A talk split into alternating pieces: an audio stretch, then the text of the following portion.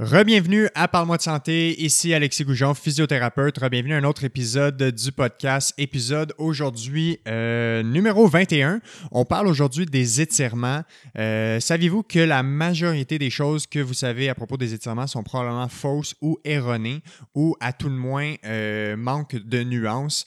Euh, à ce sujet-là? C'est un sujet qui euh, fait l'objet de plusieurs controverses, il y a plusieurs mythes, de mauvaises croyances ou de fausses croyances ancrées par rapport aux étirements entre autres par rapport à leur pertinence pour guérir ou non les blessures, leur pertinence pour prévenir les blessures, leur pertinence euh, après le sport, avant le sport. Donc aujourd'hui, on déboulonne tout ça, on rentre dans le sujet et on va essayer de faire la lumière sur qu'est-ce qui est vrai et qu'est-ce qui est faux par rapport aux étirements. Euh, pour euh, l'occasion, je reçois le physiothérapeute Ariel Desjardins-Charbonneau, euh, que j'ai reçu à l'épisode 2 pour parler de douleur. Donc, Ariel, qui est physiothérapeute, qui est aussi, par le fait même, mon patron ou un de mes patrons avec qui je travaille aussi. Et qui est enseignant à l'Université de Montréal et qui a fait son projet de maîtrise sur les étirements.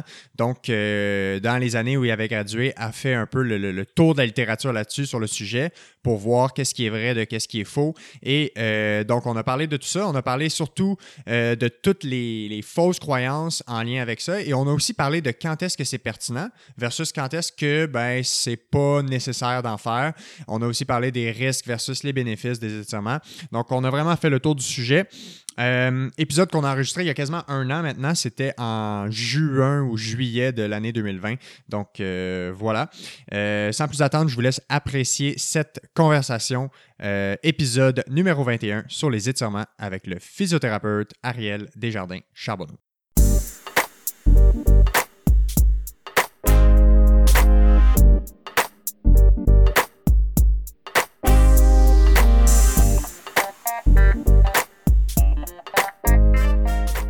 On est parti. Ariel Desjardins-Charbonneau, comment ça va? Ça va super bien, Alexis. Merci ce matin. Ça me fait plaisir de te recevoir pour une deuxième fois. On fait une, c'est une première euh, au podcast de Parle-moi de santé de recevoir un deuxième invité. Euh, pour la première fois qu'on reçoit la même personne. On t'avait reçu un peu plus tôt dans la saison pour euh, parler de douleur là, dans les premiers épisodes, euh, qui n'est pas encore diffusé au moment où on enregistre aujourd'hui, mais qui, je suis très sûr, euh, aura provoqué de très bonnes réactions positives et d'intérêt chez les, chez les auditeurs. Je suis flatté. fait que merci d'avoir accepté encore. Euh, Aujourd'hui, on parle d'étirement, euh, qui est un sujet quand même, euh, j'ai envie de dire, controversé, autant au niveau de ce que la science dit par rapport aux étirements, autant au niveau de ce que les professionnels de la santé pensent des étirements, Mhm. et surtout au niveau de ce que le monsieur, madame, tout le monde, la population générale pense des étirements. Euh, la raison pour laquelle je t'ai reçu aujourd'hui, tu as fait, euh, entre autres, ton projet de maîtrise euh, quand tu as gradué à l'université sur les étirements. Euh, fait qu'une grosse revue de, la littérature scientifique, de ce que les études disaient. Donc, euh, j'ose espérer que ta mémoire est, quand même pas pire à ce niveau-là pour que tu te rappelles les, éléments pertinents. Euh, donc, tu es, physiothérapeute euh, pour les gens qui le, le savent pas, qui ont peut-être pas encore écouté le premier épisode euh, sur la douleur. Si ils l'ont pas écouté d'ailleurs, allez-y euh, tout- de suite après ou avant, peu importe.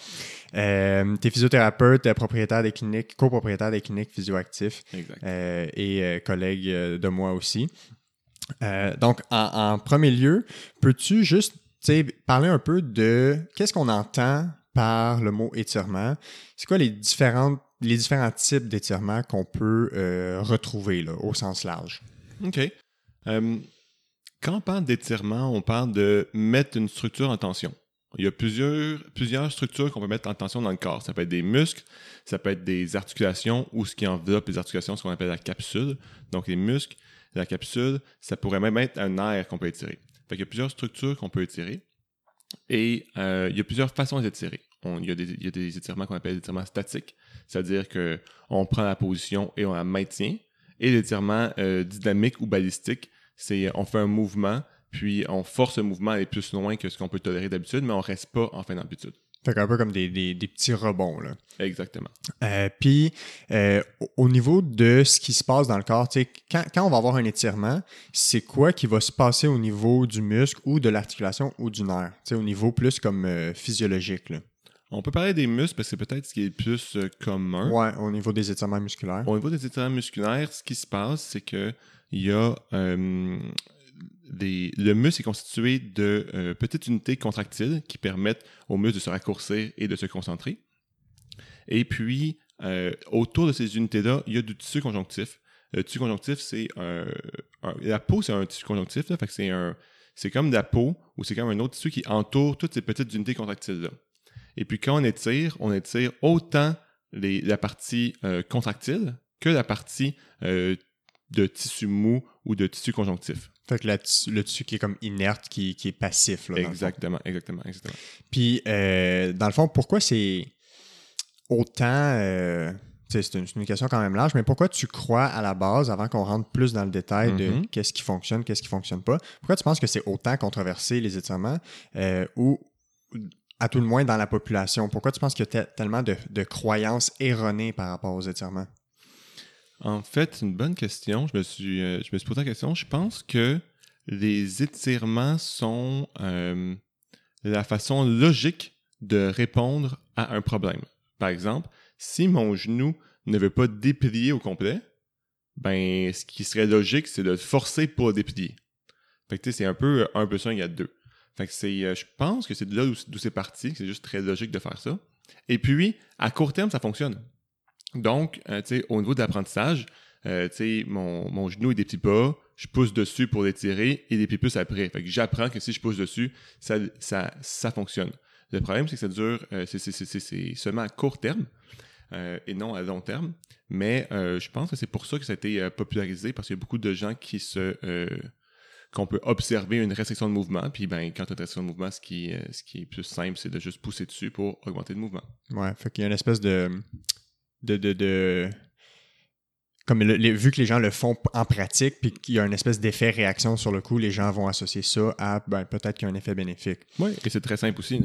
Ouais, c'est ça. Ben, tu sais, ça. Ça tombe aussi dans les, dans les avantages, les inconvénients euh, des étirements. Un, un des avantages que les gens vont rapporter, ben, c'est facile. Tu sais, Ça, ça, Mhm. ça prend pas grande concentration, ça prend pas beaucoup d'efforts. C'est pas comme un programme de renforcement ou un programme d'exercice. C'est vraiment juste, ben, je peux faire ça en écoutant la télé, puis je, je peux m'étirer le muscle. Fait que les gens vont faire ça un peu partout, un peu n'importe comment des fois, appliqué à différents euh, types de muscles. Puis euh, tu parlais tantôt de la durée, ce qui est un des enjeux intéressants.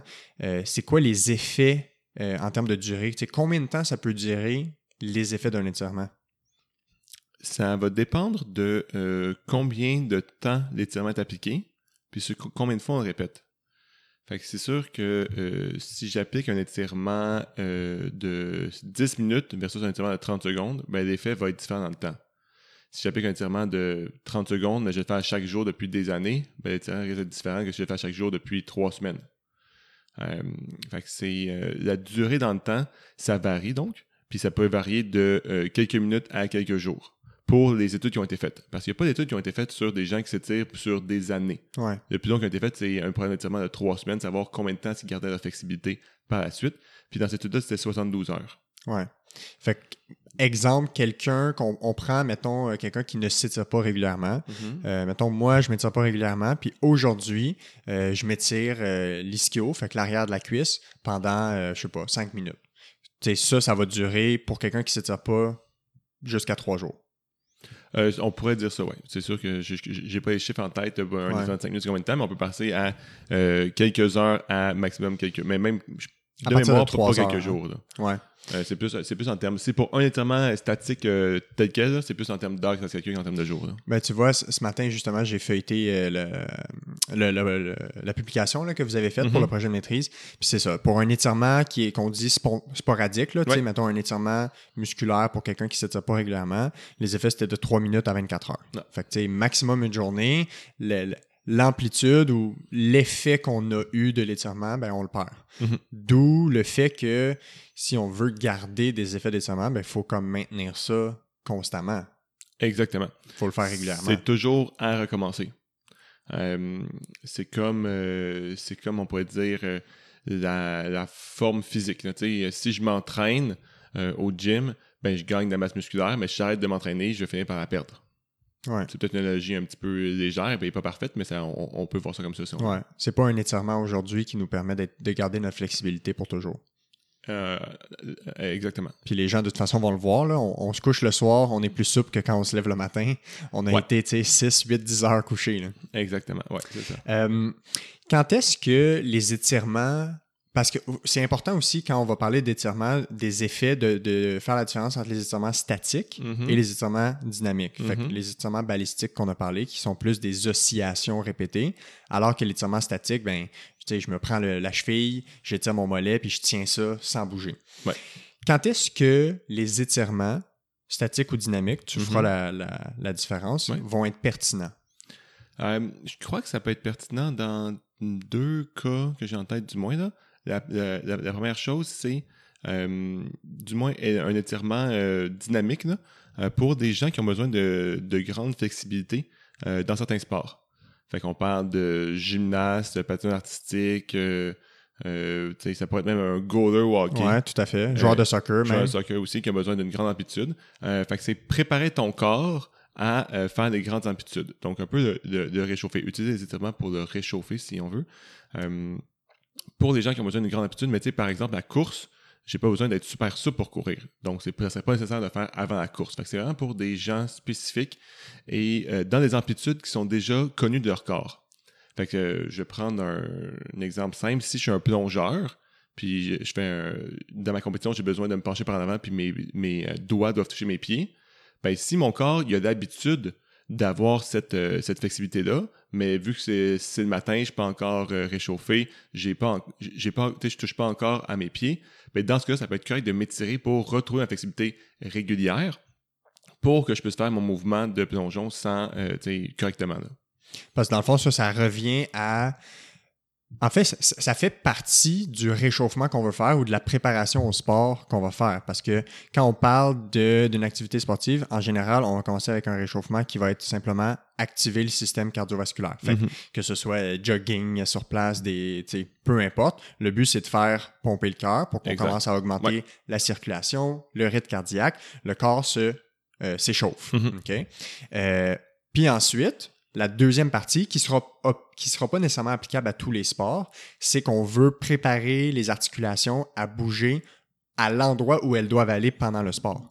Exactement. Fait Et- c'est là que les étirements balistiques ou dynamiques vont être pertinents. Oui, et c'est aussi, c'est pas le temps de gagner de la flexibilité. On fait juste retrouver la flexibilité régulière. là. Fait que c'est pas euh, si, si moi aujourd'hui je joue au hockey puis j'ai besoin de faire assez de papillon puis de, de, de m'écarter des jambes, ben je, premièrement j'ai pas cette souplesse là aujourd'hui. Ça sert à rien que je m'étire avant le sport. là. Parce que je- jamais je vais gagner plus de souplesse puis ça, ça Ouais. Ça Là, on parle de toi, mettons, précisément. c'est Ouais, ça. moi, mais si quelqu'un est, euh, est habitué de, de- de faire ce mouvement-là, ben, c'est correct qu'il retrouve sa flexibilité régulière. Ouais. Fait que c'est vraiment pour des cas très, très, très précis, mais pour l'ensemble des sports, pour l'ensemble des gens, euh, les étirements sont pas requis avant le sport. Parce que, tu sais, on... le, le terme étirement, des fois, c'est qu'on veut être très spécifique à un muscle. Fait que les gens vont dire, par exemple, je m'étire le quadriceps ou je Mhm. m'étire le, le- le biceps, le triceps, peu importe. Alors qu'au final, l'espèce de d'étirement dynamique qu'on devrait faire dans un sport, c'est simplement aller de plus en plus dans les gestes spécifiques au sport de façon répétée dans- et d'augmenter la vitesse progressivement jusqu'à ce qu'on fasse des gestes sportifs qui ressemblent à ce qu'on va faire. Fait que, exemple, on prend les joueurs de soccer parce qu'il y a tellement de joueurs de soccer. Qu'est-ce qu'ils vont faire comme réchauffement? Ben, jogging. Après ça, ils vont faire des genoux hauts. Ils vont faire des talons-fesses. Puis après ça, ben, ils vont commencer par faire des passes, qui n'est pas une grande amplitude de jambes que ça demande. Après ça, ils vont faire des petits bottés, des plus grands bottés, de plus en plus forts. Puis ça fait partie de l'échauffement, puis c'est un genre d'étirement finalement. C'est juste une préparation du corps aux mouvements qu'ils vont faire. Exactement. Puis ça, on peut qualifier ça de préparation physique ou de préparation à l'entraînement. Ouais, on est loin des étirements statiques, des gens qui, euh, qui se penchent sur leurs jambes pour euh, gagner la flexibilité. C'est ça. Puis le but, dans le fond, c'est juste de s'assurer que pendant le jeu, Mhm. l'articulation ou le muscle ne va pas plus loin que ce qui devrait aller dans sa limite euh, structurelle, si on veut. Parce que c'est là que le risque de blessure va arriver. Ouais, c'est ce qu'on veut penser, mais malgré tout, euh, l'ensemble des recherches scientifiques poussent vers le fait que faire des étirements avant le sport. Puis, tu sais, souvent, ils ne distinguent pas c'est, euh, dynamique ou passif. Donc, faire des étirements avant le sport ne permet pas de diminuer le risque de blessure. Exact. Fait que, tu sais, ce, que, ce, ce dont on parle, c'est un rationnel de, de physiothérapeute. Mais si on prend 100 joueurs de, de, de soccer puis on donne un programme euh, similaire à tout le monde, euh, à 50 personnes, puis 50 personnes n'ont pas ce programme-là, ben, les gens qui s'étirent n'ont pas moins de blessures de façon significative. Puis là, on parle, ben, dans les études, ils parlent surtout d'étirements statiques. Majoritairement des étirements statiques. Exactement. Fait que, alors que quelqu'un qui va bien s'échauffer et faire ses gestes sportifs progressivement jusqu'à l'atteinte maximale de l'intensité, ben lui, il va réduire son risque de blessure parce qu'il s'est échauffé, il s'est préparé à son sport. Les, les échauffements permettent de diminuer le risque de blessure, mais les étirements, non. Exactement. Fait que ça nous amène à la, certains mythes qui peuvent être associés aux étirements. Fait qu'on Mhm. a parlé des étirements avant le sport. Mhm. Euh, on a fait la notion, la différence entre les étirements statiques, les étirements dynamiques. Ouais. Qu'en est-il des étirements après le sport? Fait que les gens souvent vont dire je m'étire après mon sport pour être moins raqué, être Mhm. moins courbaturé. Qu'est-ce que la science nous dit sur euh, ces effets-là? Encore une fois, si on prend 100 personnes qui s'étirent après le sport, euh, si on prend 100 personnes qui font du sport, euh, 50 d'entre eux s'étirent, 50 d'entre eux ne s'étirent pas, euh, puis on leur demande comment ils se sentent 24 heures après ou 48 heures après pour- des courbatures, il n'y a aucune différence entre les deux groupes. Ça, ça répété dans plusieurs études. Euh, après ça, euh, il y a des gens qui, quand ils s'étirent, se sentent mieux. Il va en avoir. Il va y avoir des gens qui se sentent pire aussi. La normale finit par être euh, égale, si on veut. Il y a autant de gens qui se sentent mieux que des gens qui se sentent pire. Mais pour les gens qui se sentent mieux, j'ai rien contre le fait qu'ils s'étirent. Mhm. Ça, c'est une notion importante. Ouais. Ouais, ouais. Si, si les étirements, ça te fait sentir bien, pourquoi pas? C'est juste que sur une base scientifique, on ne peut pas donner ça comme conseil à l'ensemble de la population parce que c'est pas validé. Mais si toi, personnellement, tu te sens mieux, ben go! Euh, fait que ça, j'ai absolument aucun problème avec ça. Puis on sait que, tu sais, le, le- le bienfait psychologique est, est- est très important aussi pour les athlètes ou pour monsieur, madame, tout le monde, pour la population générale. Euh, puis là, il y a peut-être une notion à faire de différence entre quand est-ce que l'étirement peut nous nuire. Parce qu'on sait qu'il y a certaines études qui ont démontré que si on fait un étirement statique, on le Mhm. précise, avant une activité sportive, ça pourrait diminuer la performance. Ouais. Fait que ça peut diminuer, par exemple, notre vitesse, euh, notre, notre vitesse de réaction ou même notre force. Ça diminue, euh, en fait, tantôt je parlais de euh, unités contractiles et puis le tissu qui entoure les unités contractiles. Ce qui arrive, c'est que le tissu qui entoure les unités contractiles agit comme un élastique. Et puis, euh, l'élastique, euh, d'habitude, emmagasine la force pour en redonner par la suite. Euh, fait que si on étire l'élastique au maximum, euh, puis longtemps, il devient moins réactif, donc moins élastique si on veut. Donc moins de capacité à emmaga- emmagasiner l'énergie et donc moins de capacité à relâcher l'énergie.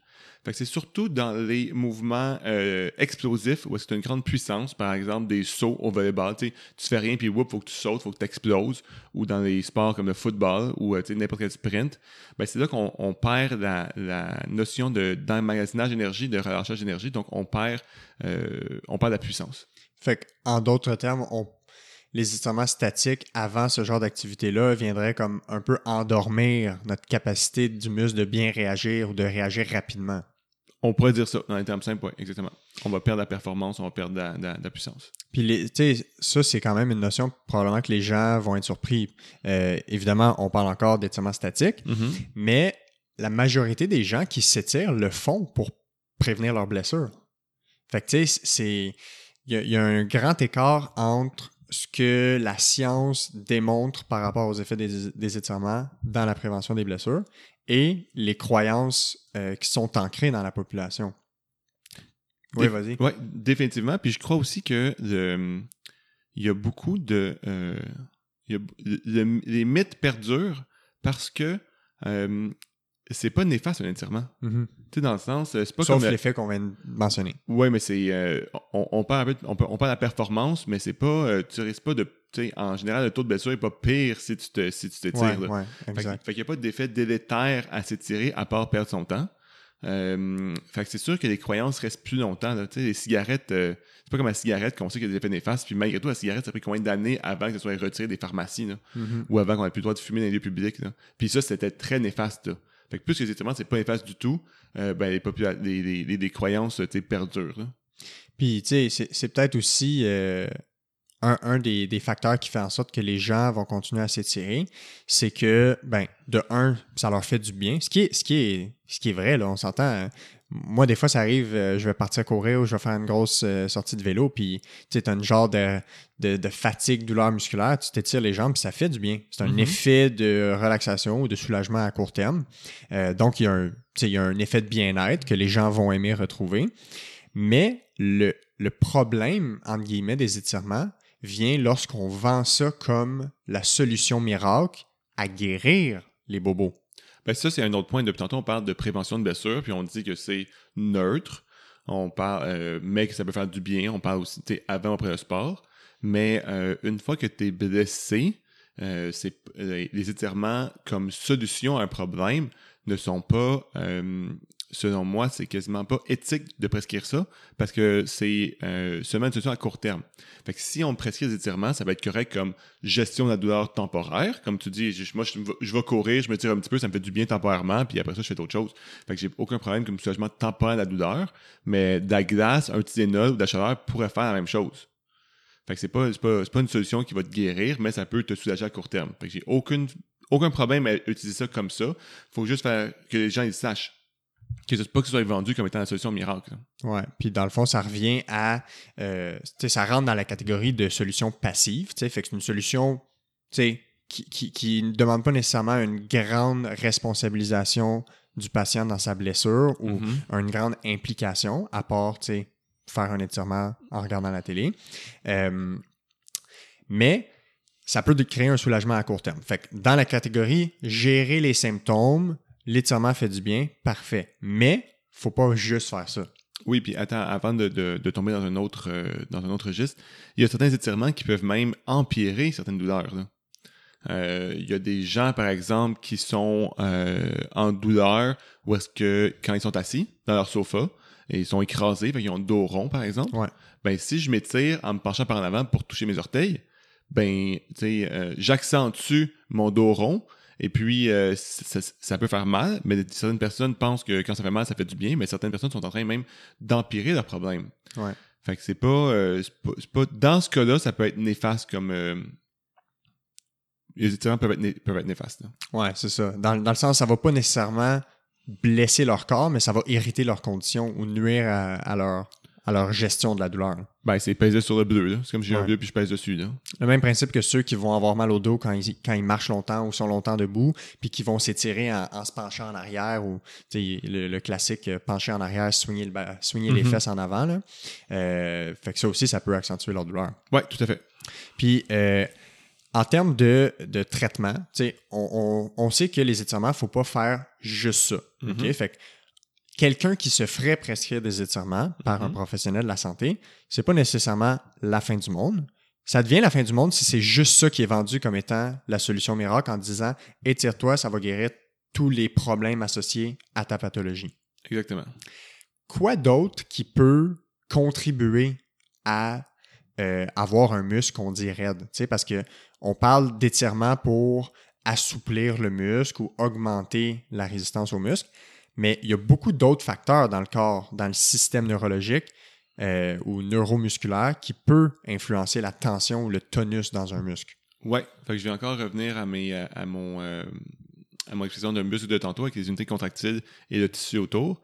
Ben, quand les unités contractiles sont euh, toujours un peu contractées, ça raccourcit le muscle et ça donne l'impression de muscle raide. Fait que c'est pas un étirement ne pourra pas fonctionner là parce qu'on on se bat contre nous-mêmes.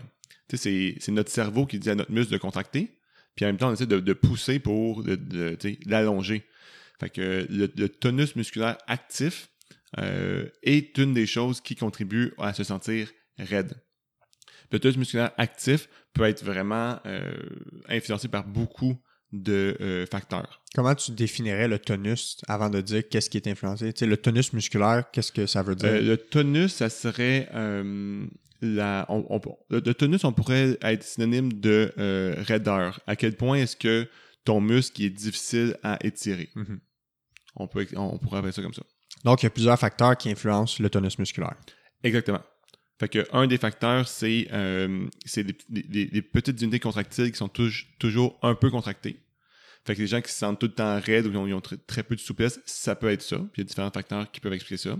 Il y a le tissu qui entoure ces unités-là, qui lui aussi peut avoir été blessé et être moins souple. Ça, ça se peut. Fait que, par exemple, euh, je, euh, j'ai, après une chirurgie ou après euh, un accident ou est-ce qu'il y a une déchirure musculaire, il va y avoir un segment, il va y avoir de l'inflammation, c'est tout à fait normal. Il va y avoir reconstruction des tissus, mais il va y avoir une cicatrice, mais une cicatrice à l'intérieur du muscle, dans ce tissu-là, euh, autour des unités contractiles. Puis comme toute cicatrice, euh, ça bouge moins bien, et là, ça pourrait être, ça pourrait être correct de l'étirer. Mais encore une fois, c'est dans une situation très précise. Fait qu'on parlerait de. Euh, Il y, aurait eu une atteinte directe du muscle. Il y a une atteinte de la structure. Fait que les, les- les- fibres musculaires ont été blessées, ont été cicatrisées. Et donc, dans ces cas-là, les étirements pourraient être pertinents pour récupérer une certaine partie de cette souplesse-là du muscle.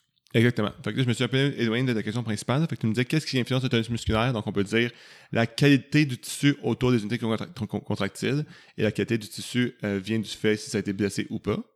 Puis la deuxième chose, c'est les unités contractiles elles-mêmes, à savoir s'ils ont une tension, euh, il y a une tension de base ou s'ils sont 100% euh, lousses, si tu veux.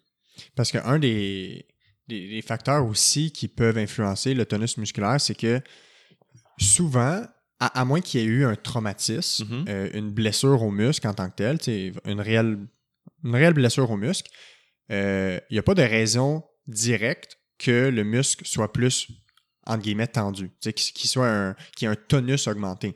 Fait que souvent, c'est qu'il y a quelque chose, il y a un facteur externe qui contribue à rendre le muscle dans un environnement non optimal et ça va entretenir ce tonus-là. Exactement. Fait que, on pense par exemple euh, un nerf sciatique Mhm. euh, que tout le monde connaît qui serait par exemple sensibilisé. Ouais. que Quelqu'un qui aurait une pathologie du nerf sciatique, euh, ben, l'ischio-jambier, qui est le muscle qui est derrière la cuisse qui, qui dont le nerf sciatique passe à travers, pourrait avoir une augmentation de tonus. Pour protéger le nerf, exactement. Exactement. Fait que dans ce cas-là, le problème n'est pas l'ischio-jambier qui est tendu. Le problème, c'est un nerf irrité ou mécontent et il y a une espèce de réaction de protection du muscle. Tout à fait. Donc, dans ce cas-là, qu'est-ce qu'il faudrait faire si on veut régler, si on focus sur la tension du muscle, comment on réglerait ça? Ben, il faut toujours chercher la cause de pourquoi est-ce que le muscle est tendu. Puis dans ce cas-là, la cause serait un nerf sciatique irrité. Fait que si on traite le nerf sciatique en soi, le muscle, après ça, peut se, euh, peut se relaxer ou la, la- la tension peut diminuer. Parce que quand tu es en douleur, c'est normal de vouloir protéger les, euh, de vouloir protéger la structure douloureuse. Euh, imagine au coude, là, si j'ai une coupure dans le creux du coude, là, ben mon, mon, euh, c'est normal que mon bicep euh, soit plus tendu parce qu'il veut m'empêcher d'ouvrir mon coude pour pas que ma coupure se réouvre. Euh, donc le tonus musculaire actif sert à protéger certaines structures. Et puis, comme on sait, la douleur, c'est pas toujours, euh, ça n'est pas toujours d'une blessure. Des fois, c'est le corps qui, euh, interprète un, signal de danger comme étant plus important qu'il devrait l'être.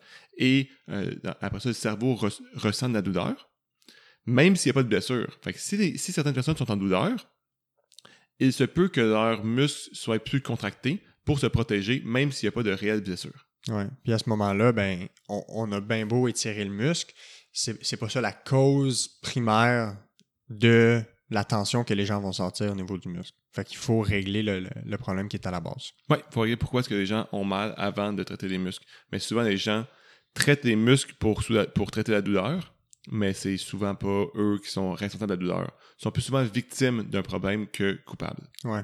Ce qui est la, la- la métaphore de, du poignard qu'on aurait dans la, dans la cuisse ou simplement on mettrait du polysporin autour pour guérir la blessure. Ben, si on n'enlève pas, pas le poignard à un moment donné, la, la, la plaie va jamais se, se refermer.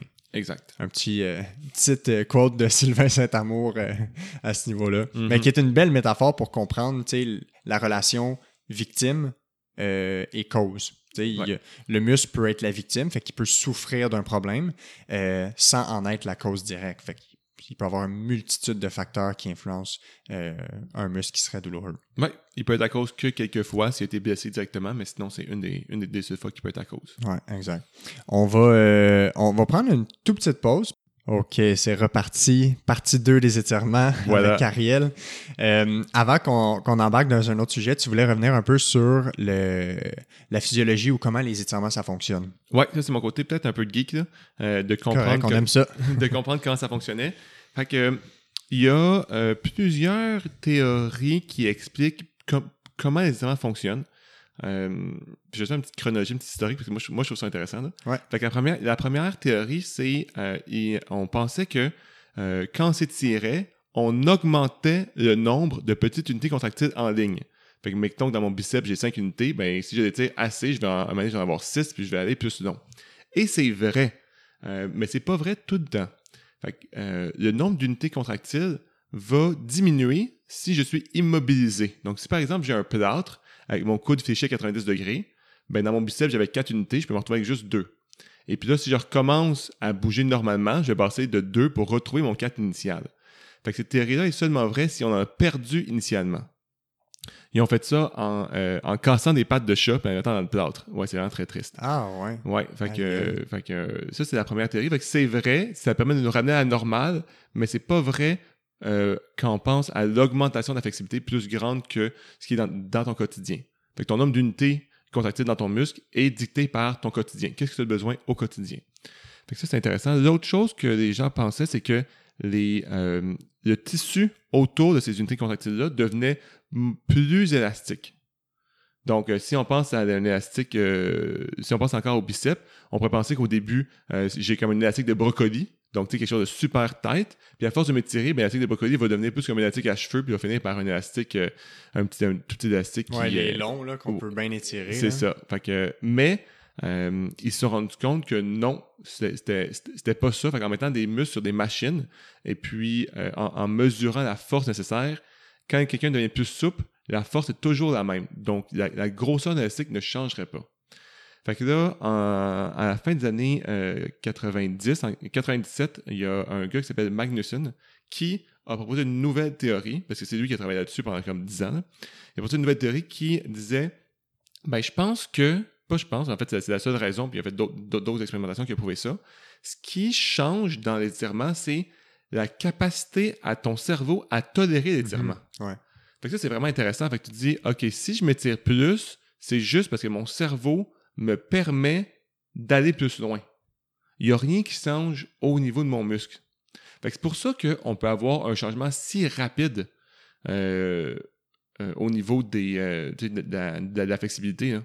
Parce qu'un muscle, avant de l'étirer puis faire vraiment un changement permanent, ça prend des forces qui sont plus grandes que ce qu'on est capable de produire. hein. Pense à un filet de porc. Si toi et moi, on prend un filet de porc, chacun de notre bord, puis on tire dessus, là, on n'arrivera pas à l'agrandir. Ben, Très bon point. fait que ça, on parle de, tu sais, on parle des- du, du- du tissu, des unités contractiles. Ça bouge pas. Mais si le porc était vivant, peut-être qu'il se laisserait étirer plus, En fait, on n'aurait pas la même longueur initiale, ça serait probablement plus courte parce qu'il y, aurait un tonus actif, puis là, le porc se laisserait étirer de plus en plus. Fait que c'est juste, dans le fond, c'est la capacité à tolérer plus d'étirement. Exactement. Puis ils ont fait d'autres études où est-ce qu'ils endormissent du monde. Euh, puis, euh, fait que sous anesthésie, euh, des gens qui ont des problèmes à, à- à l'épaule, des capsulites, euh, et, donc qui ont un tonus musculaire élevé dans, dans certains cas, puis on peut gagner jusqu'à tu sais, 100% du mouvement. là. Fait que c'est des gens qui leur bras élèvent juste à moitié, on les endort, donc on n'a plus de... euh, le, le cerveau ne contrôle plus le... euh, ne, contrôle, ne contrôle plus la, La tension, résistance, la ouais. résistance, et les gens se retrouvent avec un mouvement quasiment complet. Fait que ça, ça démontre que au-delà de ce qui se passe dans le muscle, tout ce qui se passe à, l- à- à l'extérieur, fait que la douleur, la réaction à la douleur, euh, la sensation de vouloir protéger une articulation, Mhm. ça va influencer à quel point quelqu'un se permet d'aller loin dans un mouvement. Ouais, même euh, quelqu'un n'étant pas blessé. Là. Ouais, puis ça, c'est, tu sais, les, les capsulites sont quand même, c'est quelque chose de quand même connu, là, fait que la, Ouais. la fameuse épaule gelée où les gens commencent avec une phase super raide, pas capable de bouger le bras. Fait que ces patients-là, dans ces études-là, ils mettaient endormis sous anesthésie, puis le bras, il lève euh, Ouais, dans quand ouais. même. Ouais. Puis en ce moment, à ce jour, la théorie que ce serait plus la tolérance à l'étirement ou la, la tolérance de se faire tirer qui euh, augmente chez l'individu, c'est ça qui semble le plus tenir les effets court terme, en tout cas, des étirements. Exactement, ouais. ouais. Puis, euh, fait que tu avais dit l'aspect de euh, structure de longueur, ce qui est un élément important. Quand on étire un muscle, s'il n'a pas été immobilisé, Mhm. on n'allonge pas le muscle en termes de longueur. C'est ça. S'il n'a pas été préalablement raccourci, Exact. on ne rallonge pas plus. Fait que ça nous dit que c'est pertinent d'étirer un muscle quand quelqu'un a été, par exemple, dans un plâtre Ouais. ou dans une botte de marche suite à une chirurgie, parce que cette immobilisation-là aurait raccourci le muscle, réellement. Exactement. Mais encore dans ces études-là, ce qu'ils ont fait avec, avec nos pauvres petits chats, c'est qu'ils n'ont ils ont pas étiré les chats. Ils ont juste dit, vas-y, vis ta vie librement. Puis juste le fait de devoir euh, marcher euh, pour, pour- sur sa patte arrière qui lui demandait assez de mouvement. Donc, euh, euh, pour, pour que chaque pas soit comme un étirement en soi et le chat retrouver sa longueur de muscle optimale. Juste Ouais. en vivant naturellement. là. Mais ça, c'est intéressant, puis tu sais, ça, ça dévie un peu du sujet, mais Mhm. ça rejoint le principe de bien quantifier les activités de quelqu'un pendant une blessure pour qu'il retrouve sa mobilité sans avoir besoin nécessairement de faire une dizaine d'étirements. Parce que si on prend, exemple, quelqu'un qui aurait eu une entorse de cheville, euh, les gens vont, vont le savoir, ceux qui ont eu une entorse de cheville, leur cheville va être raide pendant un Mhm. bout. Au début, elle va faire mal, puis elle va être raide. Mais si on marche progressivement dessus, au fur et à mesure que la situation s'améliore, si on fait des exercices progressifs, euh, on continue à monter, descendre les escaliers, euh, on pratique des sauts éventuellement. Si c'est un coureur, il se remet à courir. Si c'est bien dosé, juste le retour progressif aux activités quotidiennes ou aux activités sportives devrait étirer l'articulation de la cheville. Il devrait tirer le, le- le- le muscle. Ouais. Dans certains cas, les articulations ne réagissent pas comme des muscles, fait que ça se peut qu'il y ait des étirements spéciaux pour les articulations à faire, mais pour les muscles, ça, ça- ça va retrouver sa longueur initiale, ça c'est sûr. Ouais. Fait que des fois, les gens pensent que ça, ça prend absolument des étirements pour retrouver leur souplesse, mais des fois, c'est juste de bien doser. euh, Recommencer à faire les, les- les activités normalement, progressivement, va ramener les muscles à leur longueur initiale. Après Ouais. ça, s'il y a- il y a un problème avec le nerf ou l'articulation, c'est une autre histoire par contre. Il y a quelque chose d'un un peu plus euh, spécifique, spécialisé où, euh, où j'aimerais t'amener, puis c'est la notion de euh, ce qu'on appelle les réflexes primitifs. Mhm. qui sont euh, attachés, qui sont liés au système neurologique Oui. et qui sont des réflexes qui peuvent influencer, ce qu'on a parlé tantôt, le tonus musculaire. Ouais. Fait que peux-tu nous, nous définir un peu d'abord c'est quoi les réflexes primitifs pour que les gens comprennent, puis ensuite c'est quoi l'applicabilité de ces réflexes-là dans notre quotidien, dans nos mouvements et surtout sur ce que ça fait le- sur le tonus musculaire. Donc, euh, un réflexe primitif, c'est des réflexes qu'on a quand on est bébé. Euh, fait que quand on est bébé, tout le monde a déjà mis son doigt dans la main d'un bébé. Dans le fond, ce que le bébé fait, c'est qu'il va fermer le, Mhm. euh, il va fermer la main sur notre doigt. Fait que le, le bébé, il pense pas quand il fait ça. C'est un réflexe. Le mot dit, c'est un réflexe, il pense pas. Il y a, il y a peut-être 80 quelques réflexes comme ça qui existent, euh, qui apparaissent et qui disparaissent à certains moments euh, de, à certains moments du développement des enfants. Parce qu'il y a un réflexe pour, euh, pour l'accouchement. Donc, comment sortir de la mère, ben, il pense pas. C'est un réflexe, il y a une pression sur la tête, puis il fait le mouvement qu'il faut pour sortir de là. Donc, ces réflexes-là sont super utiles dans nos premiers stades de notre vie, mais doivent disparaître quand on devient plus grand. Dans le fond, c'est des réflexes qui, quand on est bébé, vont favoriser notre développement moteur, le développement de nos mouvements. Ça favorise le développement de nos mouvements et ça nous permet aussi de faire certaines tâches qu'on, que- certaines tâches qui nous permettent de survivre. Le, le réflexe de succion, si quand un bébé tète le sein de sa mère, ben il pense pas, c'est, automatique. Quand quelque chose dans la bouche, il se met à têter. Euh, fait que ça, lui permet de survivre après les quelques premières heures qui, qui, qui est sorti du, du ventre de, de- la mère. là. Mais, euh, par exemple, le réflexe de succion ne doit, à l'âge adulte, n'est plus utile pour la survie. là. Non, en effet. Que, euh, fait après un certain temps, ces réflexes-là sont euh, inhibés. Fait qu'ils restent toujours dans le cerveau, ils sont juste mis dans un tiroir. Puis le tiroir, il est fermé. Euh, ce qui arrive, c'est pour certaines personnes, c'est que le tiroir reste un peu entrouvert. Pour différentes raisons. Puis pour d'autres personnes, le tiroir se réouvre.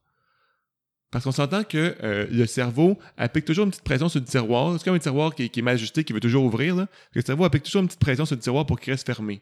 Ben, quand le cerveau il a moins d'énergie mentale, ça se peut qu'il oublie de fermer le tiroir, puis là, le tiroir des réflexes se réouvre et la personne retrouve certains réflexes qu'elle était quand elle était enfant. C'est quoi l'in- l'influence de ces réflexes-là sur nos mouvements, sur le tonus musculaire? Fait que par exemple, prenons le, le réflexe du, du doigt dans la main euh, pour un bébé. Donc, si par exemple, moi ici, j'ai mon verre d'eau devant moi, fait que si euh, je prends mon verre d'eau, j'ai la stimulation dans, ma paume. Et puis si euh, j'étais un enfant, ben je serrais automatiquement le, verre. Si je suis un adulte, théoriquement, ce réflexe-là est parti.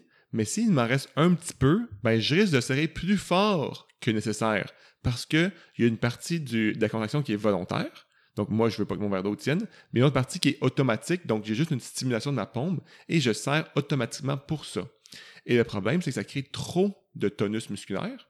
Donc, on peut, euh, donc, les muscles peuvent paraître plus raides. Parce que ce, réflexe-là reste stimulé, mais ne devrait pas être stimulé.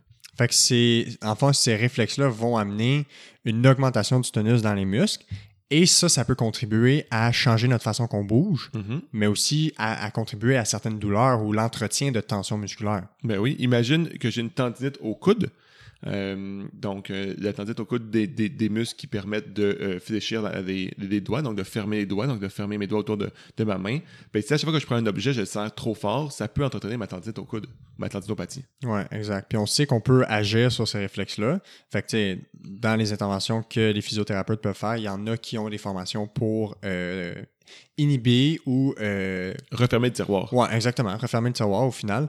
Puis, qu'est-ce que ça va permettre de faire quand on inhibe ces réflexes-là ou quand, quand on referme ce tiroir-là? Ben, quand on referme le tiroir, on arrête de contracter les muscles de façon automatique. Puis, on a- puis là, on a dit que les- la partie contractile du muscle contribue au tonus. Donc, si on arrête de donner du tonus au muscle, le muscle va se relâcher par lui-même. Et donc, on va retrouver une plus grande flexibilité ou une plus grande souplesse.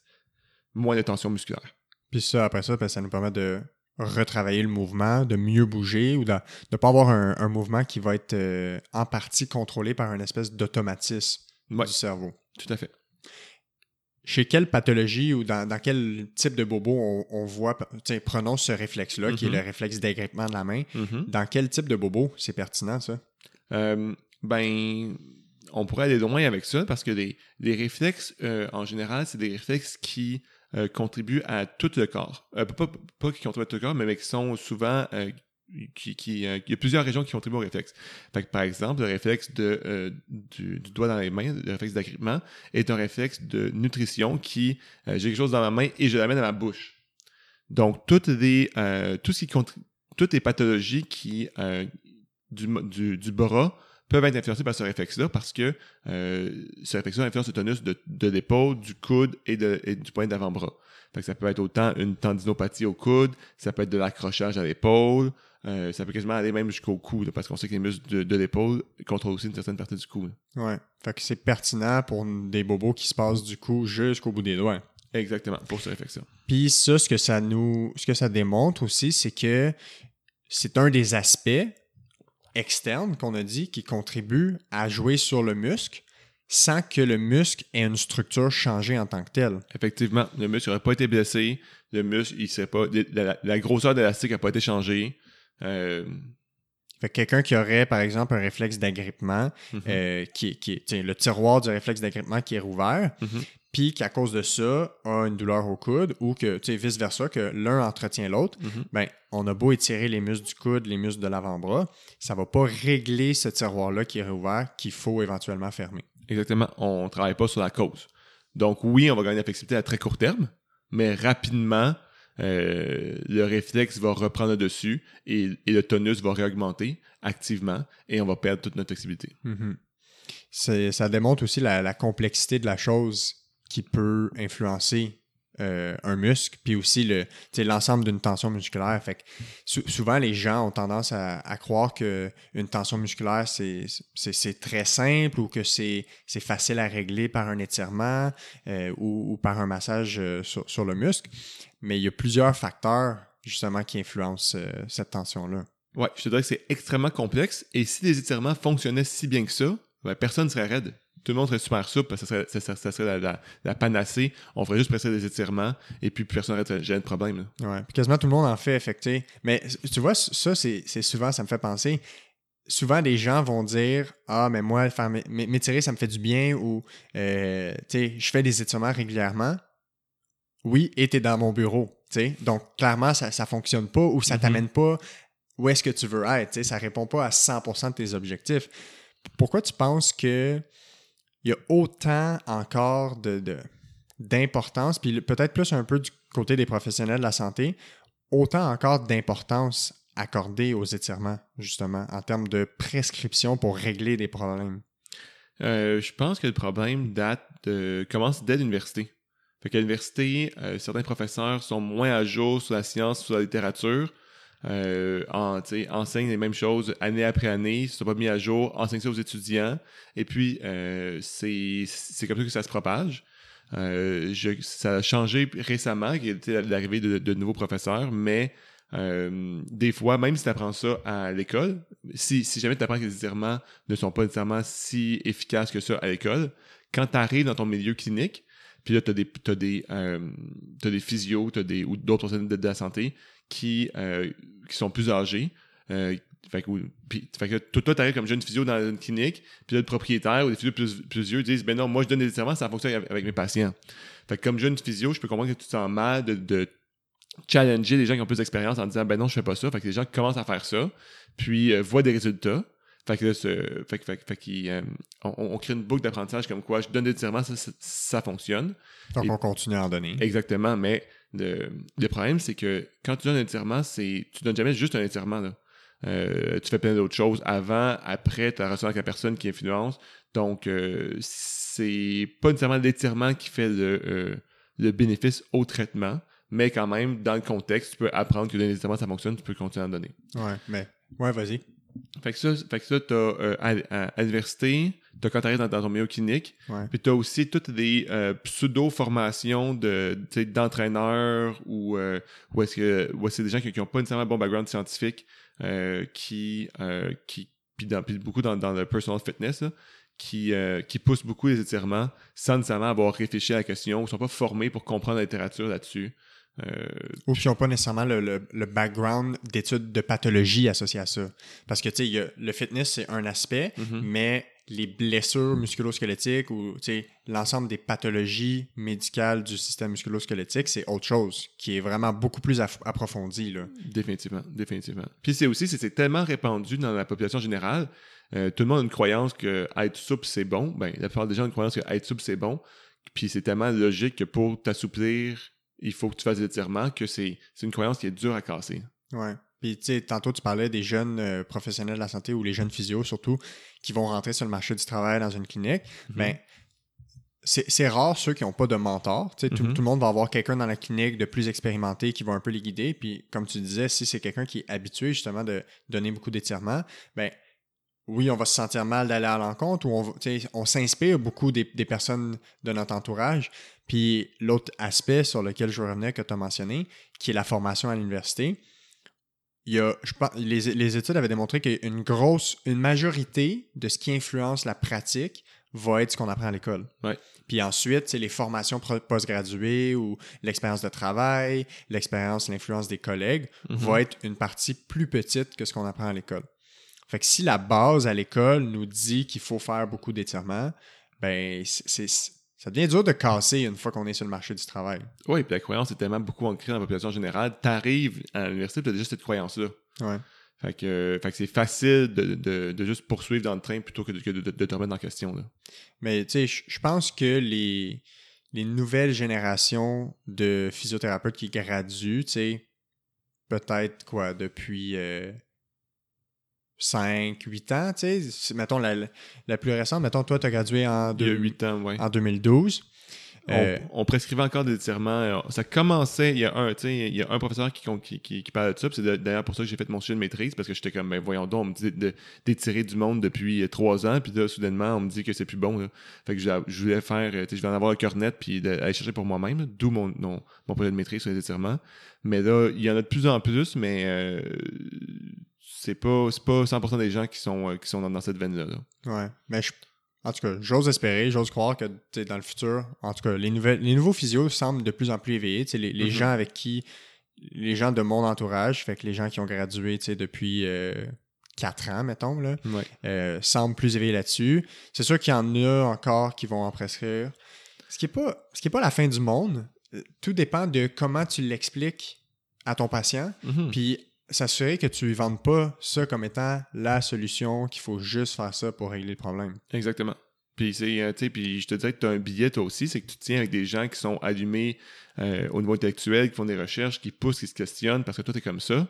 Fait que c'est sûr que tu, tu tiens avec des gens qui ont plus cette, capacité-là, mais tu- de- sur ta cohorte de 100 personnes, je sais pas si tu connais la, la vie de tout le monde, puis qu'est-ce que les gens pratiquent, euh, c'est quoi leur pratique aussi. Ouais, c'est ça. Puis, tu sais, le, le milieu dans lequel on est va influencer aussi notre pratique, Mhm. les gens qu'on côtoie, les, les- les thérapeutes qu'on côtoie aussi. Fait que, tu sais, souvent, les gens vont se mouler un peu à- aux gens avec qui ils sont. Tu sais, c'est, un, un aspect de psychologie sociale, là, ça. Ouais. Que les gens vont vouloir Imiter euh, des gens. exact, autour d'eux, se ouais. fondre un peu dans, dans la crowd avec laquelle ils vont se tenir.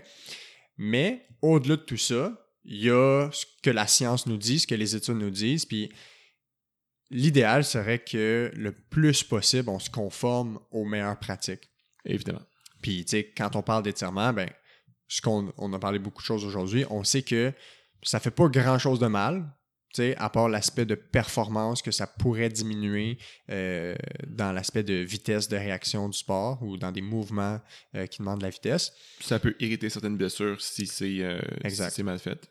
Mais à part de ça, à part avoir un effet à court terme, il n'y a pas nécessairement de grands gains bénéfiques, sauf ceux qu'on a mentionnés qui étaient euh, ou qui avaient une pertinence des étirements statiques. Mhm. On parlait après avoir été immobilisé dans un plâtre. Ouais. On a parlé aussi s'il y avait eu une blessure dans le muscle qui a cicatrisé. Fait que, on, on parle ici d'une déchirure musculaire où il y a eu un contusion. saignement, c'est ça, un bleu sur la cuisse, euh, où il y a eu un saignement dans, dans le muscle, puis Mhm. le muscle a guéri avec une cicatrice. On peut l'étirer.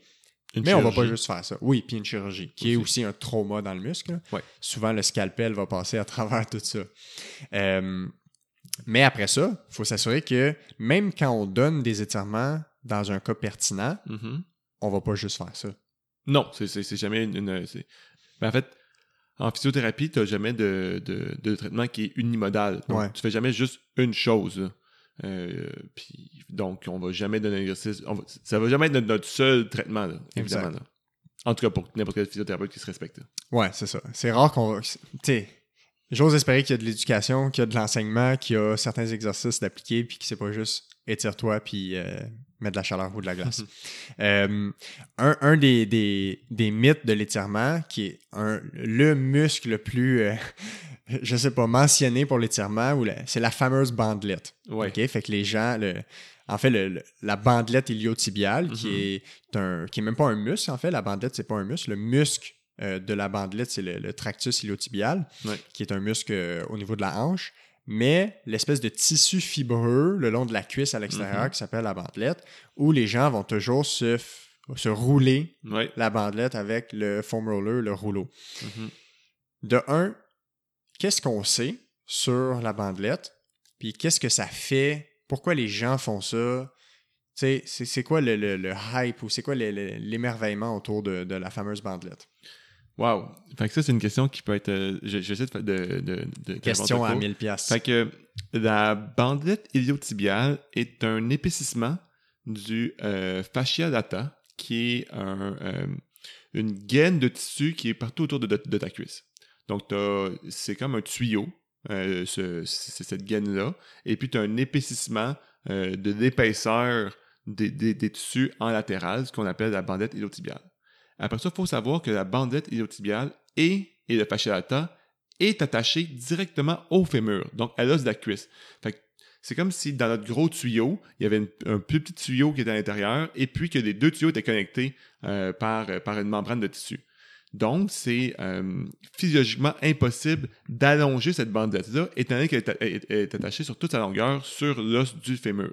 C'est comme si je voudrais, pour l'allonger, il faudrait que je sois capable d'étirer mon os. Ouais. Ce qui est un peu impossible d'étirer un os, on va s'entendre. Ouais. Euh, donc, physiologiquement, c'est impossible même d'étirer la bandelette. Qu'est-ce qui se passe quand les gens euh, se roulent la bandelette puis qu'ils ils ont un soulagement quelconque? Euh, ben quand on- sous la bandelette, tu as le muscle, euh, tu as, une partie du quadriceps, tu as le vaste externe du quadriceps. Fait que quand tu roules ta bandelette, tu écrases ton muscle entre l'os et le rouleau. Et puis, c'est quelque chose qui est douloureux. Je connais personne qui roule la bandelette sans que ça lui fasse mal. Euh, fait que souvent, suite à un, un épisode douloureux, ce qui arrive, c'est qu'il y a des endorphines qui sont relâchées par le corps. et ça soulage. Fait que je pourrais dire n'importe quel stimulus douloureux, euh, si appliqué euh, De façon modérée. de façon mettons. m- modérée et surtout avec des croyances que ça peut aider, va libérer des endorphines et un sentiment de bien-être après. Par contre, au, au niveau physiologique, il n'y a absolument rien qui se passe.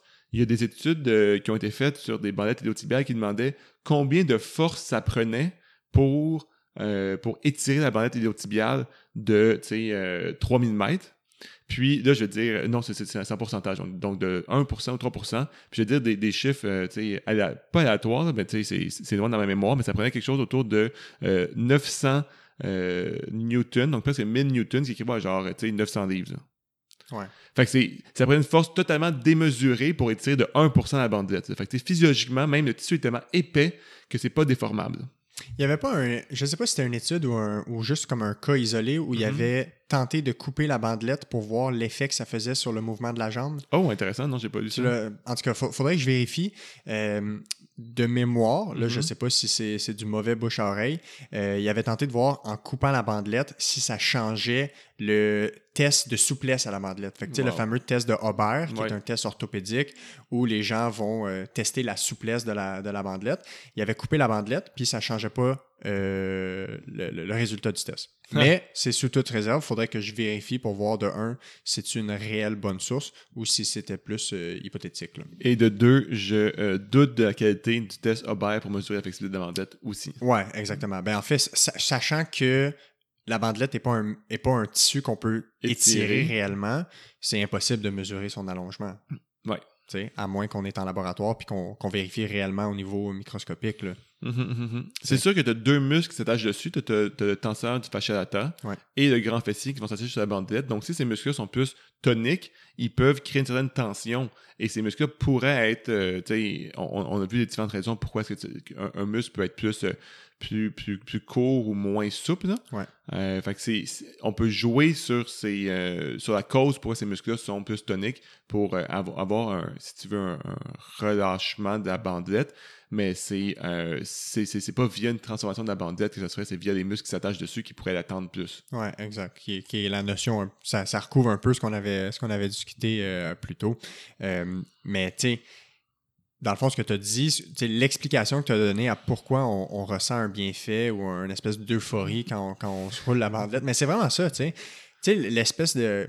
Moi, je dis souvent ça, là, quand, quand tu te cognes, mettons, l'orteil ou tu te Mhm. cognes un doigt ou tu te coinces quelque chose, ça te fait mal, puis après ça, tu as une espèce de vague de chaleur qui traverse ton corps, de genre d'euphorie, tu sais, Ah de, ça, te, ça te rend mou, là. Ben, les gens, c'est comme ça qu'ils vont ressentir, tu sais, ils vont se rouler la bandelette, mais au final, ça répète un coup de marteau sur, le, sur la bandelette ou un coup de marteau sur le genou. Puis à cause du stimulus douloureux, notre cerveau va libérer ces endorphines-là, qui sont Mhm. des espèces de. Dans le fond, c'est c'est comme de la drogue. Là, Ben, c'est des opioïdes, mais Ouais. que ton cerveau produit lui-même. Exact. Fait que c'est des opioïdes naturels. Ouais, t'as comme une, une mini-usine, euh, euh, t'as une mini-pharmacie dans ton cerveau, une mini-usine à médicaments. Là. Ouais. Euh, fait que ça, c'est une, une- une des façons de, de- d'en, d'en libérer. là. Ouais. Fait que ça va libérer, puis ça va créer le soulagement. Ouais. Fait que de la même façon, par- tu sais, un autre, euh, un autre euh, mécanisme d'inhibition de la douleur, Mhm. c'est la théorie du portillon, qui est euh, suite à un frottement ou une stimulation tactile, on va diminuer la douleur. Fait qu'exemple, les gens qui se cognent, euh, qui se cognent le genou, ben, quand on frotte, Ouais. ou quand on touche, quand on met une pression Mhm, dessus, mhm, ça va nous amener un soulagement. Ouais.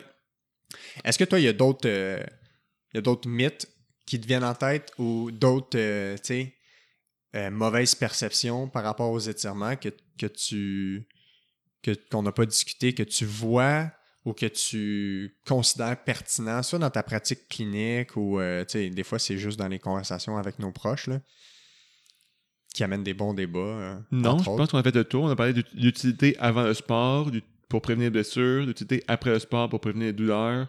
On a parlé de l'utilité en traitement. Ouais. On a parlé de, euh, Ah, le- mais tu de vois, pourquoi ça- ça, fonctionne. Ça me fait penser, euh, au tout début, on a parlé des étirements pour diminuer les raideurs après le sport ou pour Mhm. diminuer les courbatures. Ouais. Ce qu'on n'a pas parlé, c'est qu'est-ce qui est pertinent qu'on sait qui peut aider à diminuer ces courbatures-là. Puis ce qui est démontré, entre autres, c'est le, le fameux cool down. Mhm, fait que le, mhm, le- le- le retour au repos ou le retour au calme après un, après un effet, après une activité sportive. Ouais, ben, des, euh, les douleurs post-sport ne sont pas encore très clairement comprise. hein. On pensait que c'était l'acide lactique, mais là, on sait que c'est totalement faux, c'est cette histoire-là. Ouais. qu'il y a d'autres théories qui- qui parlent de, euh, de micro-déchirures, selon plus populaire, ou d'inflammation, ou d'inflammation neurale qui créerait ça. Fait qu'on n'est pas encore, on, on sait pas encore comment que ça se produit. On sait par contre que euh, continuer à s'activer après un sport, donc un cool down, pour continuer à faire bouger les, euh, le corps et la chose qui, dit, qui permet de plus de diminuer les douleurs. Effectivement. Ouais. Fait que, mais, par exemple, après une game de soccer, ben, ce serait de faire un petit peu de jogging tranquillement, après ça de la marche, juste pour ramener le rythme cardiaque tranquillement à la baisse et ne pas passer de avoir fait nos sprints à aller s'asseoir dans le char. Ah ben oui, mais de toute façon, on te voit après marathon, là, les gens après marathon, Ouais. ils sont sur un vélo puis euh, puis ils moudinent avec presque pas de résistance là, Ouais, juste pour continuer à bouger. Là. Juste pour faire activer la circulation puis Ouais, euh, c'est ça. favoriser une meilleure récupération. Après un marathon, ils sont quand même assez fatigués, mais non, c'est- important de faire ça. Ouais, exact. Écoute, euh, je pense que ça va conclure notre, notre épisode d'aujourd'hui sur les étirements. Ça passe vite, hein? Super, ouais, vraiment. Vraiment, c'est euh, une heure, des fois, c'est, euh, vrai- ça passe vraiment vite. Merci encore de, t'être déplacé, de, de- d'être revenu une deuxième fois. Mhm. Euh, qu'est-ce que tu souhaites pour euh, l'avenir du en physiothérapie par rapport aux étirements? Qu'est-ce que Hmm. tu aimerais rapidement, là, brièvement? J'aimerais que les gens comprennent les nuances pour euh, utiliser les étirements quand ils sont utiles, puis arrêter de les utiliser quand ils sont pas utiles, et qu'ils comprennent pourquoi est-ce que des fois ça fonctionne, puis des fois ça fonctionne pas. J'adore ça. Aussi simple, euh, très bien résumé. Ça- ça- ça- tout ça, ça résume notre conversation d'aujourd'hui. Super. Merci beaucoup, puis euh, on se reparle bientôt. Cool, Salut. salut.